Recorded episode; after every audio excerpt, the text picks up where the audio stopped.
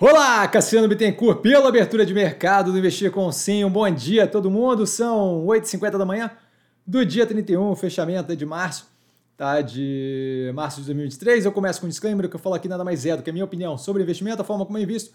Não é de qualquer forma, moda em geral, indicação de compra ou venda de qualquer ativo do mercado financeiro. Isso dito, fechamento de ontem com um dia é, positivo, tá? Com recebimento do arcabouço fiscal, conforme comentado, deveria destravar, tá? Ainda vejo mais espaço para destravamento, dado que eu vi sendo recebido com desconfiança pelo mercado, a gente ainda vê reverberando isso através das notícias que têm sido ve veiculadas, tá?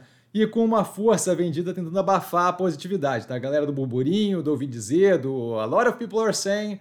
Então tem bastante gente ainda tentando levantar a onda de que vai afundar, de que o Brasil tá horrível e por aí vai, a gente vê isso consistentemente. Nos acontecimentos, como comentado, acabou o fiscal apresentado, tem um BEM no canal já só comentando isso e o andamento daqui para frente, especialmente a parte ali do, da Câmara, tá? de passar ali pelo Congresso.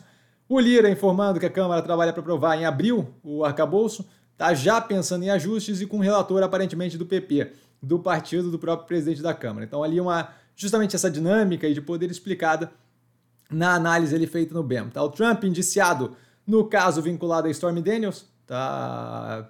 Pagamento de hush money, de, de, de dinheiro para ela ficar em silêncio, e aí tem todo um aprofundamento aqui dali para fazer. Não vejo como relevante. Show 3, a Time for Fun, perdendo o Lula Palusa, que afetou negativamente fortemente as ações ontem.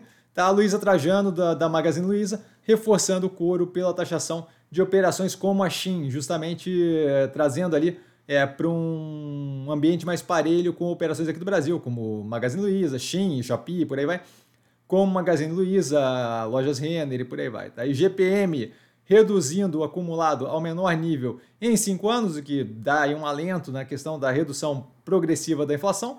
Taxa de desemprego na União Europeia mantendo a mínima recorde em 6,6%, PMI industrial da China em março em 51,9%, uma queda versus 52,6% é, de fevereiro, lembrando, acima de 50 expansivo, abaixo de 50 é, contracionista, está acima do esperado ainda assim, o de serviços indo de 55,6 para 56,9, então positivo é a evolução.